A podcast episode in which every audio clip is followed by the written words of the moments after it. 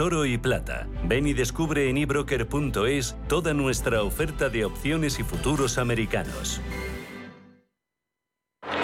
Every business day, more than a billion shares change hands on America's major stock exchanges. It may be the most important street on earth, Wall Street. En cierre de mercados, Wall Street.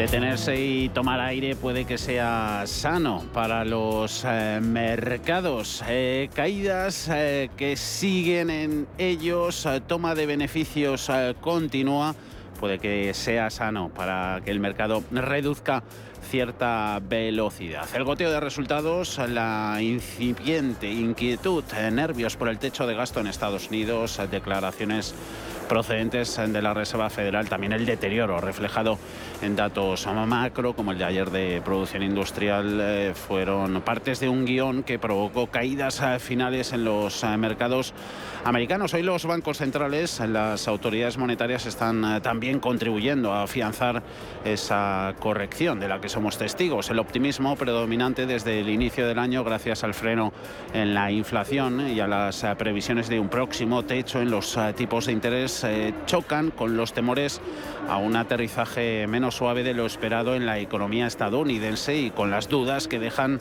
varios representantes del Banco Central estadounidense sobre dónde podría estar el techo eh, de ese endurecimiento monetario, el límite por arriba en las eh, subidas en los tipos de interés. bolsas americanas que abrieron, ya transcurrido casi casi 40 minutos de negociación y a la que siguen los números rojos iniciales. En estos momentos eh, SP500 dejándose un 0,5% respetando de momento los 3.900 puntos, 3.909, Nasdaq 100 retrocediendo un 0,66, 10.884, pierde Dow Jones de Industriales un 0,42% en 33.157 puntos. Luego enseguida prestamos atención a la evolución y claves de la negociación por aquí en Europa. Antes eh, miramos, eh, como todos los días, a Estados Unidos, donde Wall Street extiende esas eh, pérdidas de ayer cuando SP500 registraba su mayor caída en un mes. Los miembros de la Fed parecen divididos sobre el ritmo de subidas en las tasas y por aquí en el Banco Central Europeo hay más eh, consenso, parece, para seguir endureciendo la política monetaria, a pesar de que los inversores apuestan por que el Eurobanco pueda aflojar las subidas. En Davos, hoy ha hablado la presidenta del BCE, Christine Lagarde, también Jamie Dimon, el CEO de JP Morgan. En el frente macro estadounidense, una de cal y otra de arena. Esas eh, peticiones semanales de subsidios eh, por desempleo se reducen por debajo de las 200.000, eh, pero el sector inmobiliario sigue, continúa dando señales de debilidad. Paul Mielgo, buenas tardes, cuéntanos. ¿Qué tal Javier? Muy buenas tardes. Pues la construcción de viviendas nuevas en Estados Unidos disminuye en diciembre por cuarto mes consecutivo, cerrando un año decepcionante para una industria que ha visto caer los inicios anuales de viviendas por primera vez desde 2009. Esos inicios de viviendas disminuyen un 1,4% en el mes pasado a una tasa anualizada de 1,38 millones de unidades, un mínimo de cinco meses. La construcción nueva cae un 3% en el conjunto de 2022 después de aumentar el año anterior. Los permisos de construcción han caído el mes pasado un 1,6% a una cifra anualizada de 1,33 millones de unidades, la menor desde mayo de 2020. El mayor lastre ha sido esos menores permisos de construcción para viviendas unifamiliares. Las agresivas subidas de tipos de interés están haciendo mella en el mercado inmobiliario estadounidense, pero no así en el mercado laboral. Y es que las solicitudes semanales de subsidio por desempleo caen en 15.000 hasta las 190.000. Es la mejor cifra desde finales de septiembre. Y el dato ha sido mucho mejor de lo esperado. En política monetaria, los miembros de la Fed están comenzando a mostrar opiniones diferentes sobre el ritmo de subidas en los tipos de interés para este año. Dos gobernadores regionales con derecho de voto en el Comité de Mercados Abiertos respaldan moderar el ritmo de subidas, mientras que otros dos funcionarios de la Fed han manifestado su preferencia por subidas adicionales. La presidenta de la Fed de Dallas, Lori Logan, y el jefe de la Fed de Filadelfia, Patrick Harker, defienden aflojar el endurecimiento, mientras que el presidente de la Fed de San Luis, James Bullard, y Loretta Mester, de la Fed de Cleveland, abogan por la necesidad de mantener la política restrictiva por más tiempo. Escuchamos a Bullard. Probablemente tengas que reaccionar con más fuerza en ese punto para reforzar la credibilidad de que queremos entrar en esta senda y hacer que la inflación vuelva al 2%. Creo que se debería ir tan rápido como se pueda para llegar a este rango de más del 5% y luego a partir de ahí podría decir, está bien, creemos que tenemos el nivel correcto de la tasa de política. Creemos que esto está ejerciendo una presión a la baja sobre la inflación y reaccionaría a los datos a partir de ahí. Sobre la política de la Fed también se ha pronunciado hoy en Davos. Eh, Jamie Dimon, el CEO de JP Morgan, cree que los tipos de interés podrían subir más de lo que está proyectando el Banco Central estadounidense debido a que la inflación sigue demasiado alta.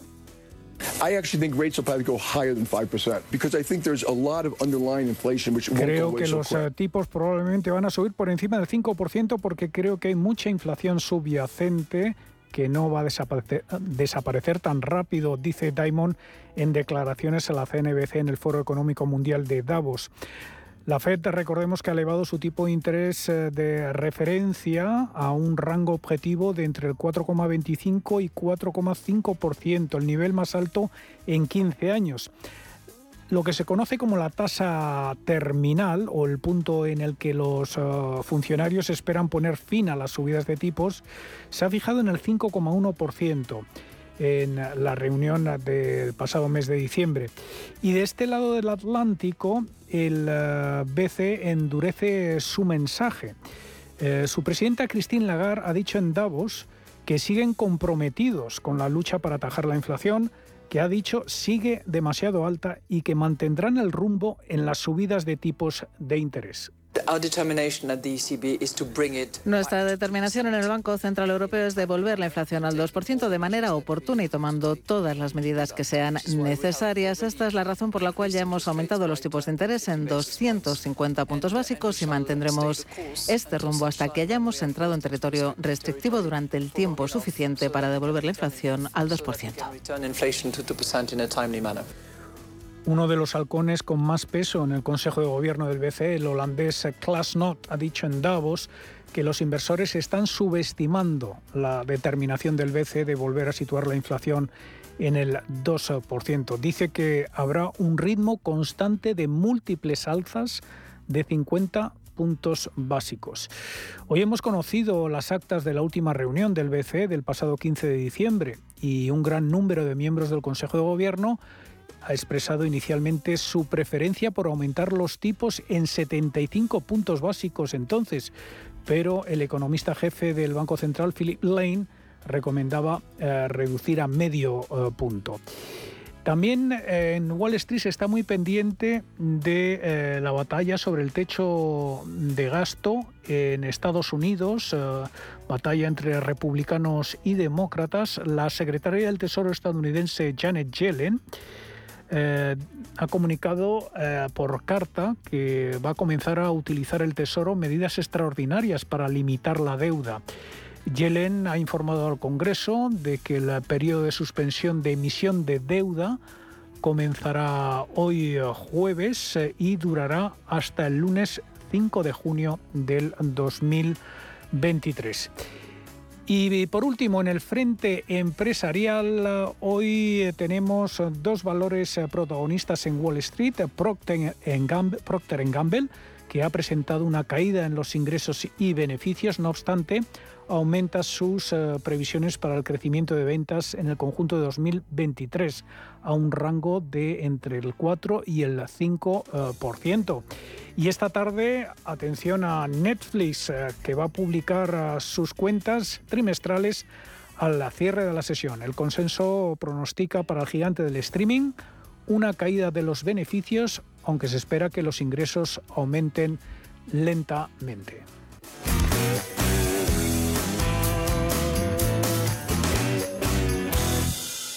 ¿Estás buscando un broker para operar en el mercado americano? Ven ahora y descubre en ebroker.es toda nuestra gama de opciones y futuros americanos, con tiempo real gratuito en todos los productos de CME Group, garantías intradía y comisiones muy competitivas. ¿Buscas un broker para operar en el mercado americano? Opera con eBroker al alza o a la baja en más de 750 CFDs de las principales acciones USA, con plataformas de trading avanzadas y la garantía y solvencia que solo un broker español especializado en derivados puede ofrecerte. Abre ahora tu cuenta demo totalmente gratis y pon a prueba tu trading. eBroker.es, reinventando el trading. Vamos a interpretar toda esa situación de mercado, nos va a ayudar a ello Paul Kendall, Santander, Bolsas y Mercados. Muy buenas tardes, Paul, ¿cómo estás? Muy bien, gracias, Javier. Motivos para esta corrección iniciada ayer en Estados Unidos. Eh, se trunca ese comienzo de año. No sé si esperanzador el que hemos eh, visto, al que hemos asistido. ¿Argumentos eh, para la venta los hay fuertes o no? Bueno, Javier, pues mira, después de haber empezado con muy buen pie el 2023, llegan estas primeras sesiones de debilidad. Siento algo de tentación de achacarlo a una toma de beneficios, sobre todo en Europa, ¿no? que ya llevaba casi un 10% de subida en el año, pero realmente apunta a esa gran cuestión que hemos estado debatiendo durante las últimas semanas, la diferencia de opiniones que existe entre la Reserva Federal y el mercado. Si el mercado no cree que la Fed va a subir los tipos por encima del 5% y además que va a haber bajadas de tipos de interés este año, ¿qué tiene que ocurrir para que eso se materialice? Y, la realidad es que tiene que ser un enfriamiento económico eh, pues, mm, serio, ¿no? Y que el mercado se está dando cuenta que eso no es positivo para las bolsas y ya que primero hay que divisar la envergadura de la recesión, saber cuándo viene, cuánto va a durar y, y antes de posiblemente pues cotizar esa recuperación, ¿no? Hablando del aterrizaje duro, aterrizaje suave, nuevos escenarios, una vuelta de tuerca ¿no? a lo que ya veníamos viendo a lo largo de, finales de año. Sobre todo por eh, divergencias, ¿no? direcciones distintas que venían tomando tanto renta variable activos americanos como, como europeos. Entre medias el factor China que ha venido pesando. Claro, pues sí, comentábamos la semana pasada, Javier, que esperamos una contracción en la actividad en Estados Unidos y en Europa en la primera mitad del año. Los últimos datos conocidos apuntan a direcciones distintas, como comentas. Por un lado, en Estados Unidos los datos muestran con más claridad ese enfriamiento económico. El ISM de manufactura está en contracción, el de servicios está en contracción, caídas ayer en las ventas del por menor, en la producción industrial, datos deflacionistas ya en los datos mensuales de IPC y de, IPP. Em, mientras que en Europa, en cambio, con los precios de gas y energía bastante contenidos, gracias al invierno relativamente benigno que estamos teniendo, está viendo que, el enfriamiento de la actividad está siendo más suave de lo que se planteaba hace unos meses. Y ahora, con la apertura de China, que podría ser un viento a favor para la economía europea, que tiene más exposición a emergentes, a LATAM, que estamos positivos también, a China, y bueno, por daros un ejemplo, Alemania, un 15% de las exportaciones alemanas son a China. Por tanto, eh, un aumento de actividad en China es un aumento de actividad también en Alemania. ¿Cambiaría mucho la cosa, Paul, a la hora de, seleccionar empresas eh, dependiendo de cómo sea el aterrizaje económico, si duro o suave? ¿Serían de perfiles muy distintos? Bueno, pues eh, muchas veces el mercado importa más el ritmo de cambio en las cosas que los valores absolutos, ¿no? Eh, hablando de finalmente qué economía se contrae más yo digo que ahora mismo el ritmo de cambio está favoreciendo a Europa sobre Estados Unidos y por ello, mm, aún manteniendo una base defensiva, ya que realmente nos acercamos a un enfriamiento económico, sí creemos que se puede empezar a coger algo más de exposición al ciclo, como al sector financiero o a servicios como el turismo. En Estados Unidos habría que esperar aún, yo creo, a tener una visión más clara sobre la envergadura del enfriamiento económico y la predisposición por parte de la Fed de relajar las condiciones financieras antes de coger más exposición al sector tecnológico o crecimiento. Es decir, yo no cambiaría mm, durante las últimas semanas hemos reiterado el posicionamiento defensivo, compañías de calidad, compañías de dividendo. Eso se mantiene, Javier, porque aún no hay, una hay incertidumbre con, cómo va a estar la economía en unos meses, pero sí que estamos animándonos a tomar algo más de exposición eh, a ciclo. Y, la selección por eh, tamaño de las, de las cotizadas. La semana pasada nos dijiste, la próxima semana os comento un informe que tenemos por aquí en Santander Bolsas y Mercados. Small y Mid Caps, eh, pequeña y mediana capitalización para este primer trimestre de 2023. ¿Cómo nos ponemos? Pues sí, Javier, como, como, cada, como cada trimestre publicamos desde Santander Bolsas y Mercados un informe con los valores de pequeña y mediana capitalización que más eh, gustan a nuestros analistas para el entorno actual de bolsa.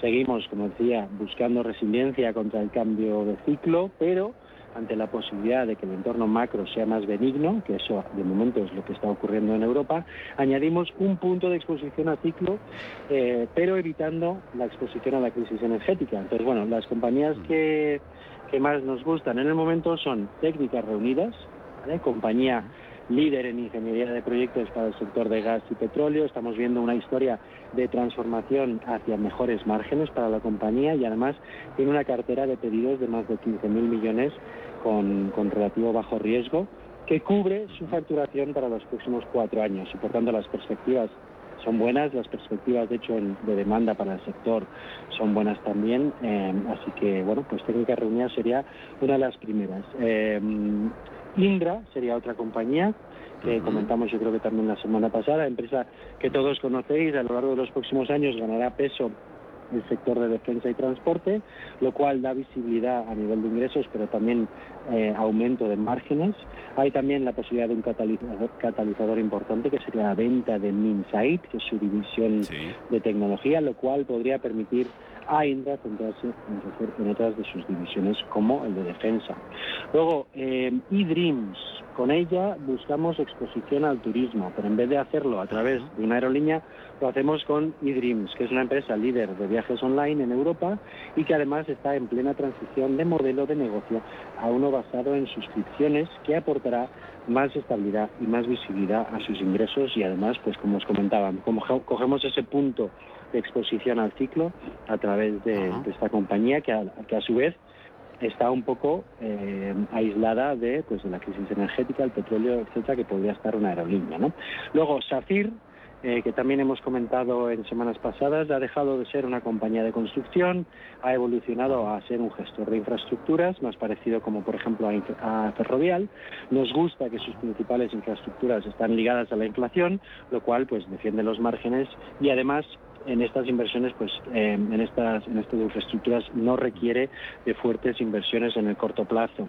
Y luego, por último, comentar eh, Prosegur Cash, compañía a lo mejor poco conocida, eh, más conocida su matriz, eh, pero bueno, Prosegur Cash se dedica principalmente a la gestión de transporte de dinero. Tiene la mayoría de su exposición a Latinoamérica, región que nos gusta a nivel de renta variable, además de que su negocio ahí es, creciente, ¿no? Los volúmenes de cash transportado crecen por actividad económica en la región y también por la inflación y además sigue siendo una región donde el efectivo es importante con mucha de la población pues fuera de los centros urbanos y con una bancarización relativamente menor, ¿no? Entonces estas son unas bueno, estas son las compañías top picks para el primer trimestre del, del, 2024, pero son solo unas pocas de las compañías que cubrimos en Santander Bolsas y Mercados y en la plataforma pues encontraréis informes y vídeos sobre todas ellas y muchas más y en el canal de Telegram de Santander Bolsas y Mercados, del que hemos estado muy pendientes a lo largo de la mañana para mantenernos informados. Estamos fuera de la redacción, por aquí en Fitur 2023. Paul Kendall, muchísimas gracias por este análisis. Hablamos el próximo jueves. Un saludo. Gracias, Javier. Hasta luego. ¡Vaya acción! ¿La has visto? ¿Qué acción? ¡Una acción gratis! Ahora consigue una acción gratis por hacerte cliente de XTB y descubre cómo se siente un inversor en bolsa. Descarga la app de inversión de XTB, hazte cliente, haz tu primer depósito de cualquier importe y disfruta de tu acción gratis para empezar a invertir. Invertir implica riesgos. Términos y condiciones de la promoción en xtb.com. Este año tu experiencia turística está en la provincia de Zamora. Los profesionales del sector te han preparado propuestas a las que no te podrás negar. Ah, y de las que tampoco podrás olvidarte. Vive las tradiciones de Zamora, su patrimonio, su gastronomía, más a mano de lo que piensas. Patronato de Turismo, Diputación Provincial de Zamora. Si caminas solo, irás más rápido. Si caminas acompañado, llegarás más lejos. Luna Sevilla es su asesor patrimonial de referencia. Prestando nuestros servicios como agentes de Caser Asesores Financieros, somos una empresa con amplia experiencia profesional y una clara apuesta por la formación de calidad, la información transparente y objetiva y por el asesoramiento financiero personalizado y continuado. Si desea más información, visite lunasevilla.es o llámenos al 91 762 3442. Antes de que amanezca te acompaña, escucha y ameniza las mañanas en Radio Intereconomía. Antes de que amanezca, con Guillermo Sancho Muela, de martes a viernes de 6 a 7 de la mañana en Radio Intereconomía.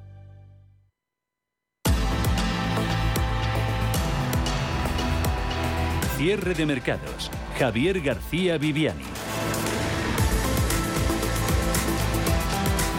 Motivo de peso en el ánimo de los inversores es que el pico en los tipos de interés de la zona del euro podría alcanzar niveles más elevados, ah, también antes de lo esperado. Desde el inicio de año los inversores vienen descontando un ajuste mucho más ah, moderado por parte del Banco Central Europeo en sus medidas ah, monetarias restrictivas. Su presidenta Christine Lagarde hoy ha puesto en duda un eventual freno en las subidas de tipos, eh, tal y como se filtraba, recuerden, a inicios de la semana, dice la francesa, ha intervenido en Davos que la inflación todavía sigue siendo demasiado alta. Unos tipos más altos durante más tiempo empañarían las esperanzas de ese posible aterrizaje suave de la economía. Nos lo refería hace unos minutos Paul Kendall de Santander, Bolsas y Mercados. Así que los inversores ahí les tenemos reaccionando, tomando parte de las plusvalías logradas desde el inicio de este ejercicio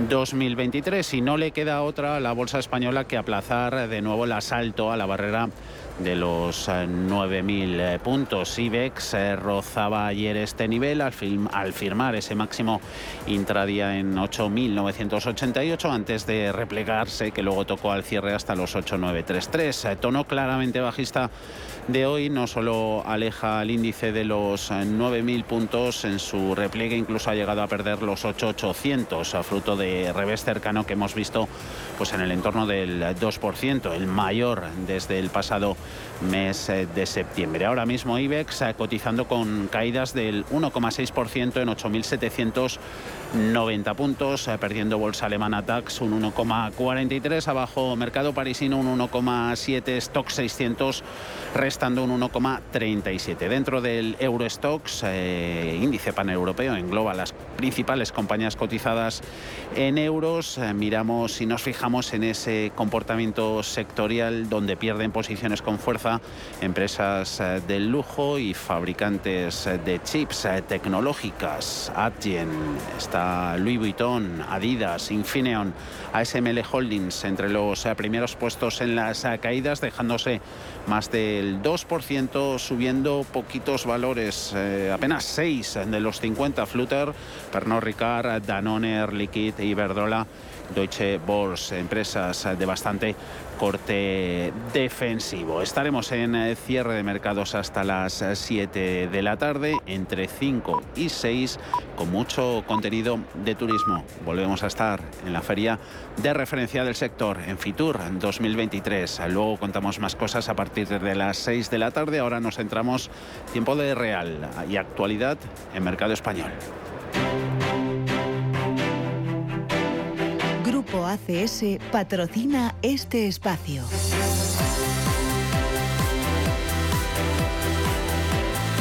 Jornada de hoy que ha inaugurado la nueva temporada de presentación de resultados en los integrantes del IBEX. Lo han hecho de la mano de las cuentas de Bankinter. Ahora las repasamos. Es una de las eh, compañías que más está sufriendo dentro del IBEX. El segundo valor que más cae lo hace un 3,3%, 6 euros con 26. Le acompañan en las eh, caídas eh, los dos grandes bancos, dos y medio perdiendo Santander, 3 euros con 0,5. Abajo la cotización de BVA un 2,27 en los 6 euros con 29. Fluidra es el valor más penalizado, menos 3,4, 16 con 38 y entre medias pues tenemos a farmacéuticas, Grifols, Robi, ambas eh, con caídas que se acercan al 3%, la superan en el caso de la acelera ArcelorMittal eh, con sus 28 eh, con 0,2. En el lado de las subidas tan solo en Agas ganando un 0,4%, 16,67 y luego las utilities, Iberdrola, Naturgy, Red Eléctrica con caídas eh, que no superan el 0,2%, turísticas como hoteles Melia esquivando mejor el golpe, pierde la hotelera un 0,51, 5 euros con 90, IAG un 0,9 en el euro con 82. Eh, pesos eh, pesados más allá de los bancos, tenemos debilidad en Inditex, restando un 2,14, 26 con 96. Repsol la tenemos, la acción de la petrolera también entre el grupo que menos eh, resulta penalizado, 0,56%, 15 euros eh, con 12. Repasamos esa actualidad corporativa, empezando por los eh, resultados presentados por Bank Inter. Vemos también, echamos un vistazo al panel de recomendaciones. Ana Ruiz, buenas tardes. Muy buenas tardes. Empezamos por ahí porque Bank ha sido la primera del IBEX, como acostumbra, en presentar resultados. Si bien es cierto que la entidad ha ganado más dinero de lo esperado por los analistas en 2020, 2022 su beneficio neto ha alcanzado los 560 millones de euros. Las ganancias netas en el último trimestre del ejercicio de 130 millones se han quedado por debajo de la estimación hecha por el consenso de Bloomberg, por lo que está siendo castigada durante la jornada de hoy. María Dolores Dan Causa, consejera delegada de Bankinter. Sin duda alguna, los nuevos tipos de interés han constituido una de las principales razones de este espectacular crecimiento, pero también ha sido determinante para ello y el incremento de la cartera de inversión crediticia con un 7% anual de promedio. Ibercaja ha fijado los términos económicos de una emisión de participaciones preferentes con mecanismo de reducción de principal por un importe nominal de 350 millones de euros, según ha informado a través de un comunicado remitido a la CNMV. Y entre las recomendaciones tenemos a RBC, que ha publicado este jueves un informe en el que recorta levemente el precio objetivo de Santander de 3,75 a 3,60 euros por acción, al tiempo que reitera su consejo de neutral. Esta decisión se produce después de rebajar sus estimaciones de beneficio antes de impuestos para el ejercicio 2024 un 5% debido en gran medida a unos menores ingresos de explotación por el impacto del impuesto a la banca. Y JP Morgan ha mejorado la valoración de ArcelorMittal desde 23 a 24 euros y medio por acción y ha dejado su consejo neutral. Por último, Mediobanca ha subido el precio que dan a Banco Santander de 3 euros y medio a 3,90 por acción y el de BBVA a 6,60 desde los 5,70 euros anteriores lo que no ha variado el Banco de Inversión italiano han sido sus consejos. Sigue teniendo una visión neutral sobre BBVA mientras continúa apostando por comprar sobre el Santander.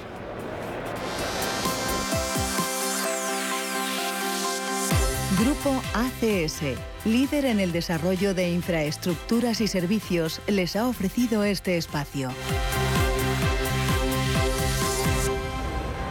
Y a partir de las 6 de la tarde, consultorio de bolsa con Rafael Ojeda de Fortage Funds. Estará también con nosotros Javier Alfayate, gestor de GPM. 91 533 18 51 o 609 22 47 16 para las notas de voz y WhatsApp. El suelo se mueve bajo nuestros pies y parece que no hay otra salida. De lunes a jueves, consultorio de bolsa y fondos de inversión en cierre de mercados. Con Javier García Viviani, Radio Intereconomía.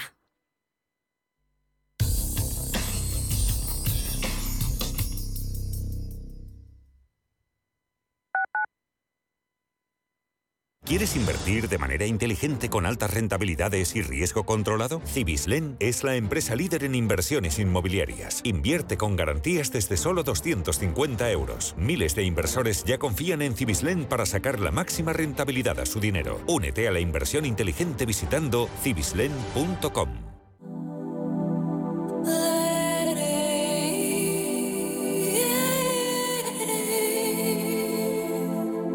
Ruta 42.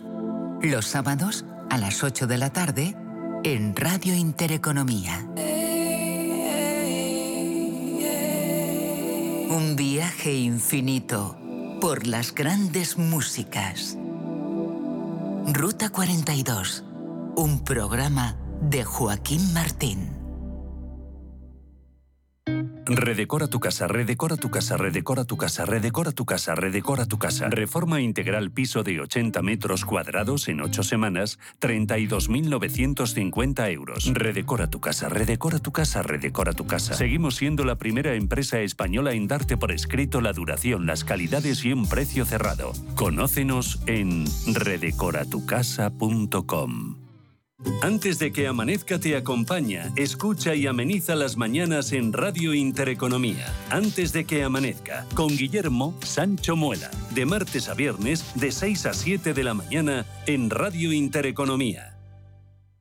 Disfruta de la trufa con un menú único en Restaurante Bolívar. Durante los meses de enero y febrero podrás degustar siete platos especiales donde la trufa es la protagonista. No esperes más y llama ya al 91 445 1274 o entra en restaurantebolívar.com para hacer tu reserva. Te esperamos. Radio Intereconomía.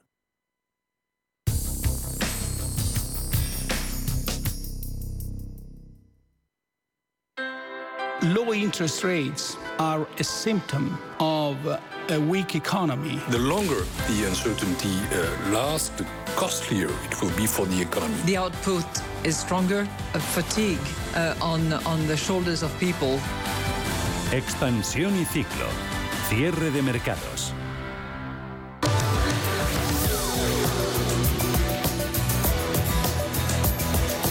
Actualidad económica de este jueves, en 19 de enero, que repasamos con la ayuda de Alma Navarro. ¿Cómo estás, Alma? Muy buenas tardes. Muy buenas tardes.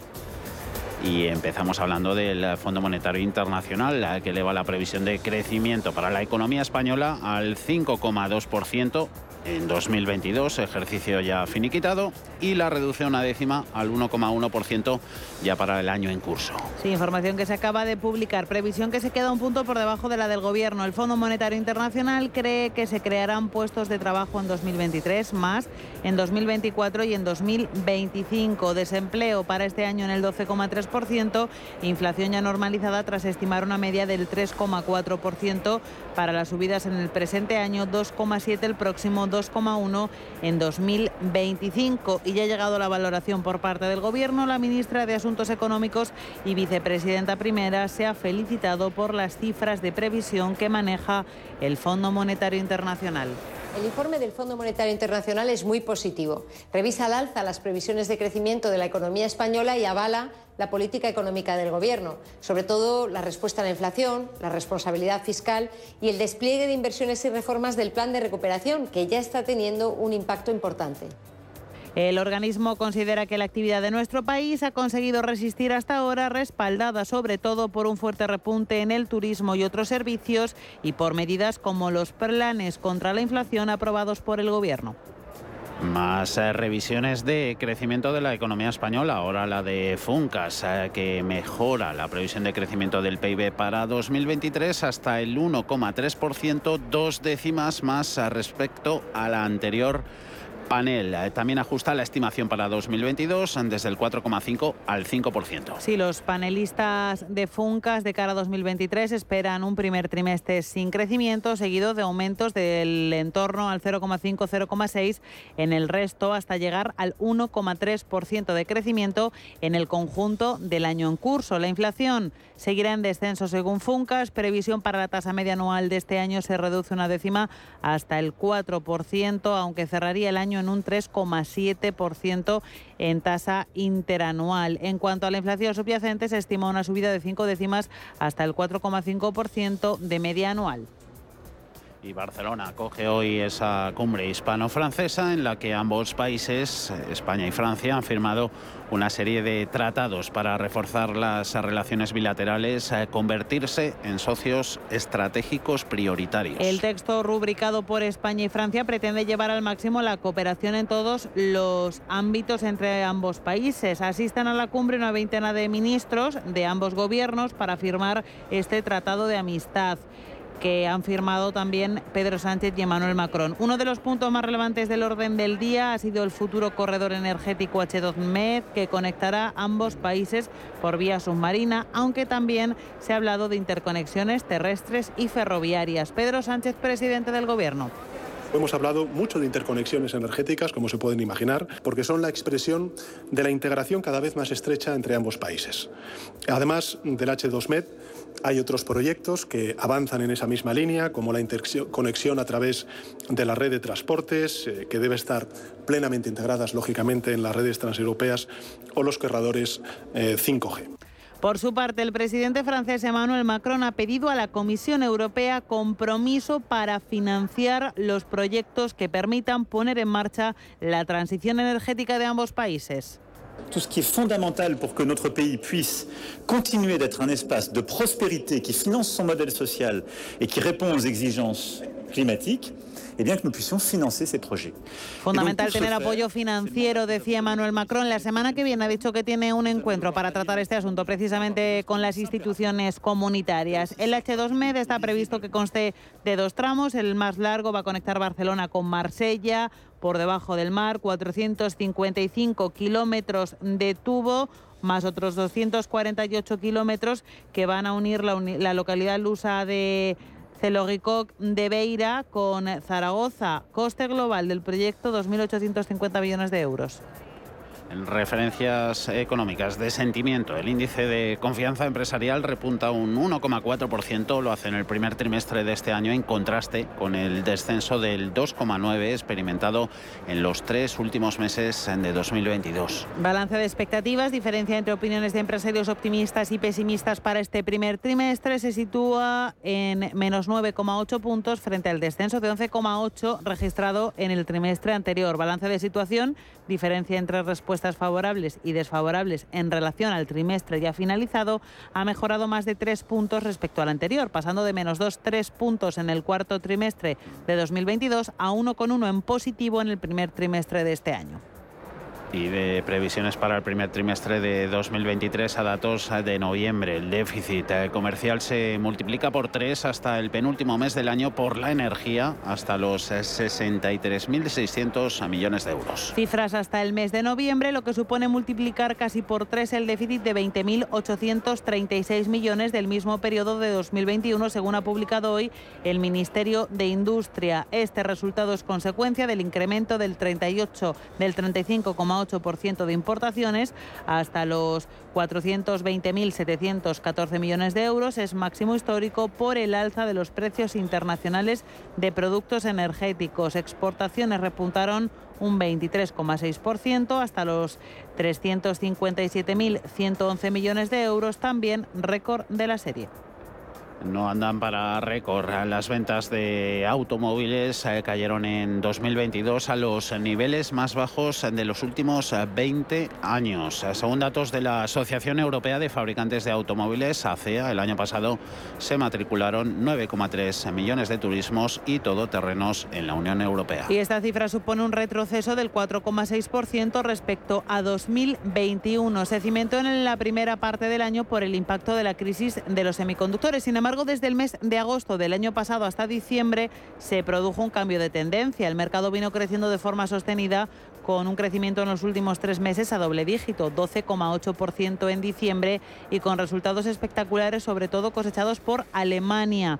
El país aumentó un 38,1% las ventas de vehículos nuevos en el último mes del año. En España se vendieron un 5,4% menos de turismo con un volumen mucho más raquítico raquítico, 815.000 coches. Nuestro país se convierte así en el tercer Estado miembro con peor evolución en la venta de vehículos desde 2019, con un descenso en las matriculaciones del 35,4% a 6 puntos y medio de la media de la Unión Europea, 29%.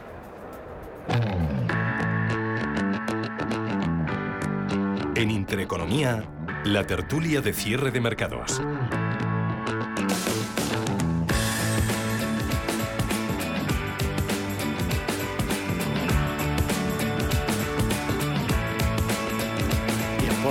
Tertulia hasta las 5 de la tarde, con buena compañía, la de Isabel Jiménez, en directora de la Fundación de Estudios Bursátiles y Financieros. ¿Cómo estás, Isabel? Muy buenas tardes. Muy buenas tardes, encantada de compartir la tertulia con vosotros. Y José Ramón Pinar Boledas, profesor del IES. ¿Cómo va la vida, profesor? Pues la vida va bien, la, la mía bien, la de las familias españolas no tan bien y parece, según los datos, que la la macroeconomía española se recupera. Sí, esa actualización de las eh, previsiones FMI elevando el crecimiento de España en 2022 más allá del 5%, pero avisando de un fuerte frenazo en 2023. Eh, por la mañana conocíamos a Funcas, sus eh, panelistas elevando la previsión de crecimiento para este año al 1,3%. ¿Ha cambiado algo la orientación de las previsiones sobre el crecimiento del PIB español, Isabel?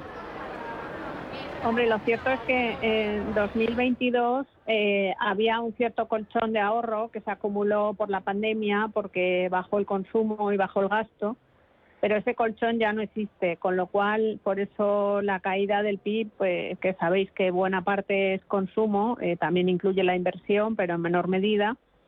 Eh, y el PIB de 2023, que se mm, prevé que sea un 1%, ha aumentado algo de la proyección previa, que se hablaba de un 0,7, pero sí que es cierto que la caída se va a notar, o sea, ya se está anticipando una recesión, ya veremos lo profunda que es.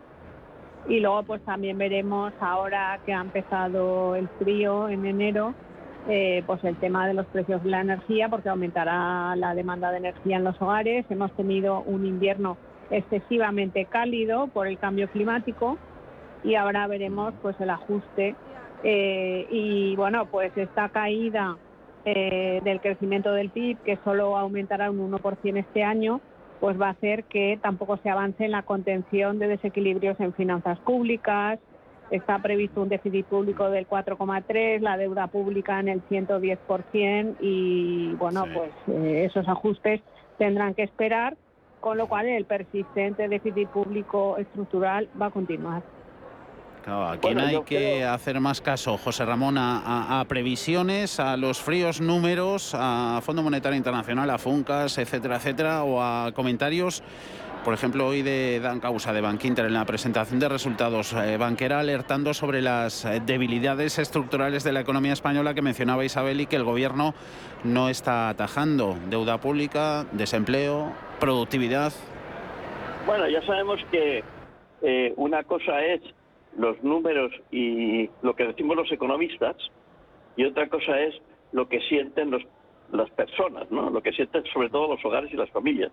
Efectivamente, como decía Isabel, bueno, parece que el PIB del año pasado será el 5% eh, de crecimiento, lo cual no está mal, dicho sea de paso, pero claro, es en términos monetarios, teniendo en cuenta que ha habido una inflación bastante alta, con lo cual quiere decirse que eh, los precios, es uno de los factores por los que se calcula ese Producto Interior Bruto, que muchas veces convierte a más de uno en bruto para, para entenderlo, pero ese, claro, están inflados, por lo tanto sí creceremos el 5%.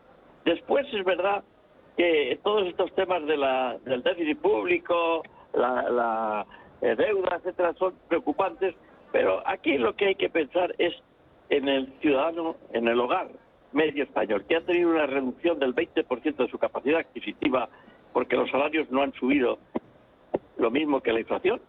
Solamente los, los jubilados van a tener un respiro, ni siquiera los empleados públicos van a tener ese respiro y, por supuesto, y los parados del eh, SEPE lo van a tener porque ellos cobran en función de lo que cobraron anteriormente.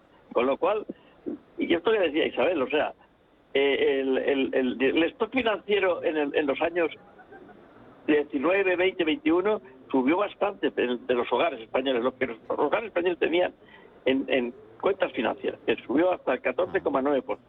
Pero es que este año está en la mitad, en el 7,5%. Y todos pensamos que eh, en estas navidades que han sido, pues así decirlo, bastante alegres, eh, lo que ha ocurrido es que las familias españolas han echado mano también de sus eh, ahorros.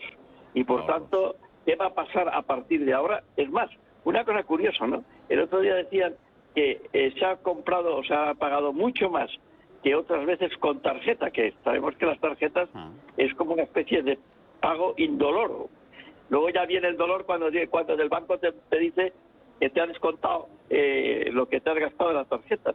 Y, y, y, o sea, yo creo que efectivamente va a haber una dificultad, pero mucho menor de la que esperábamos algunos economistas. Por ejemplo, yo pensaba que el trimestre pasado iba a ser eh, con un PIB negativo y este también, y creo que no lo va a haber. O sea, en términos técnicos es probable que España no tenga recesión este año.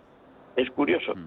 Si luego viene el tercer trimestre, el segundo o tercer trimestre, que viene el turismo, pues evidentemente, como, como vengo repitiendo, pues el señor Sánchez espera, espera- estará esperando el, digamos, la alegría que produce esos dos trimestres para convocar elecciones adecuadamente y decir que lo está haciendo muy bien.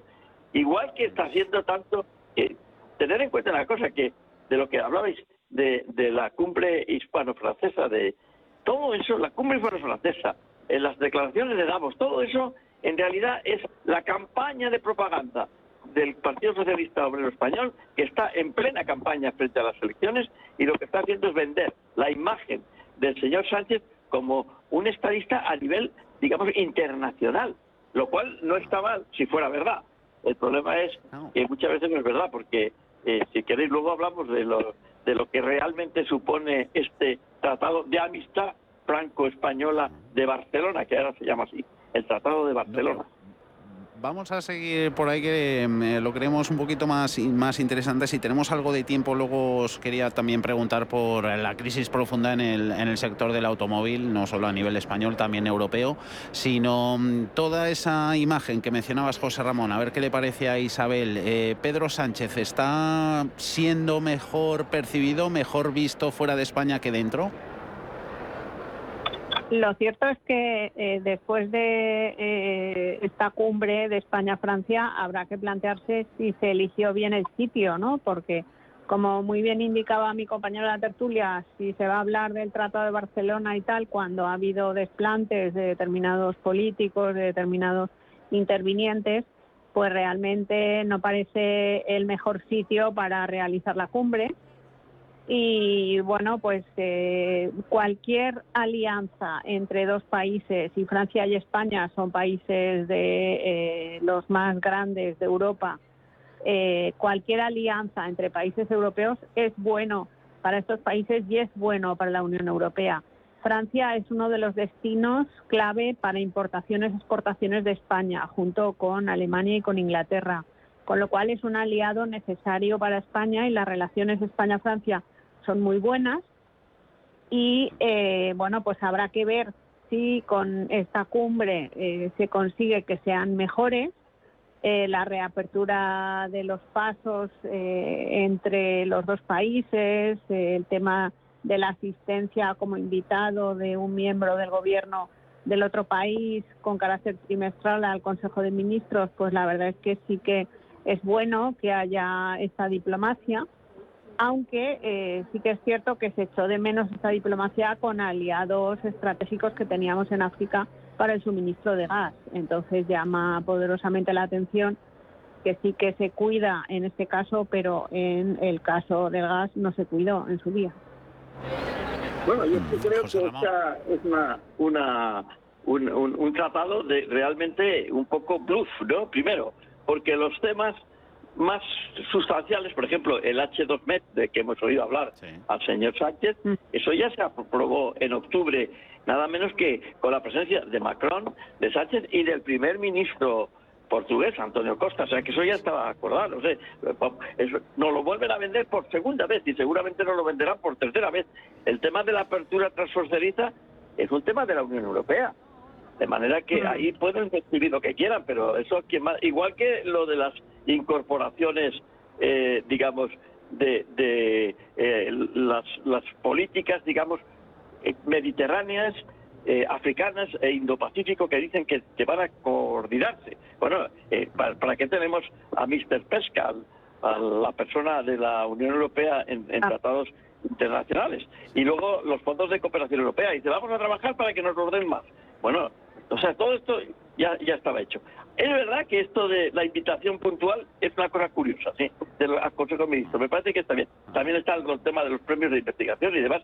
Como decía Isabel, me parece que Francia tiene una inversión total en España de 73.300 millones de euros y España de 30.200 millones de euros en Francia, lo cual quiere decir que somos, aparte de que hay que tener en cuenta, por ejemplo, que gran parte del turismo que nosotros vendemos se lo hacemos también a, los franceses, eh, por razones obvias.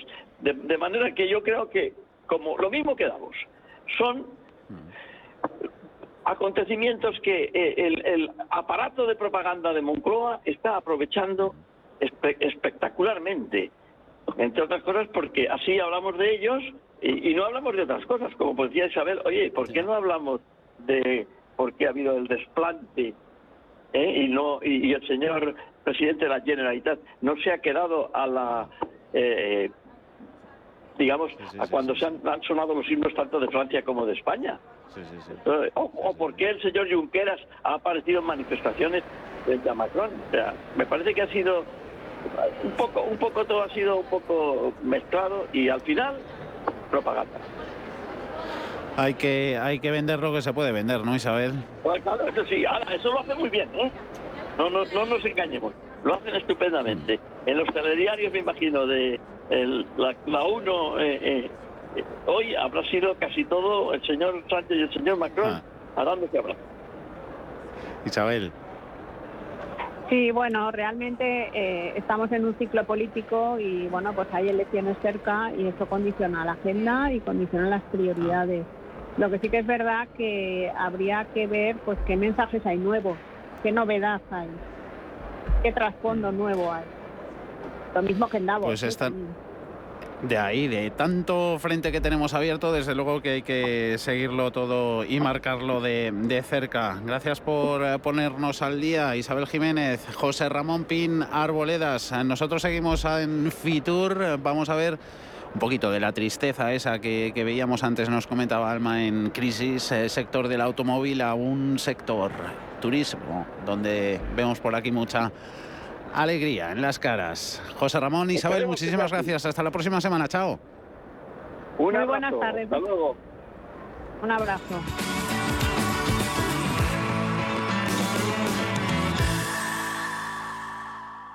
Todo ok. Tienes una salud de hierro, Miguel. Gracias, doctor. Desconecto, que tengo una reunión de trabajo.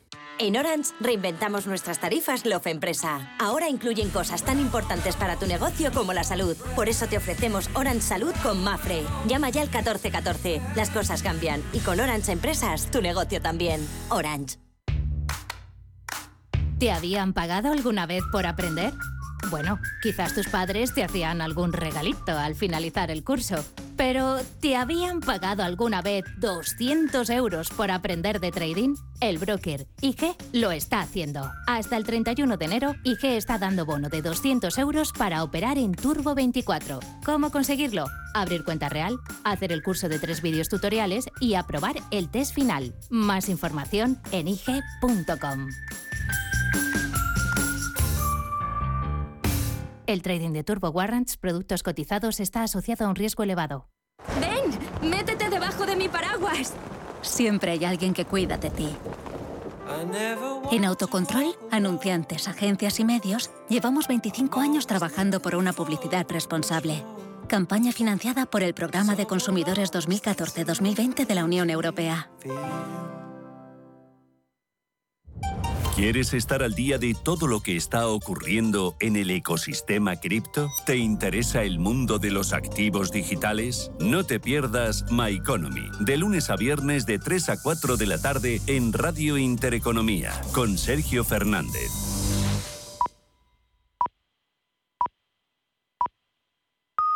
Son las 5, las 4 en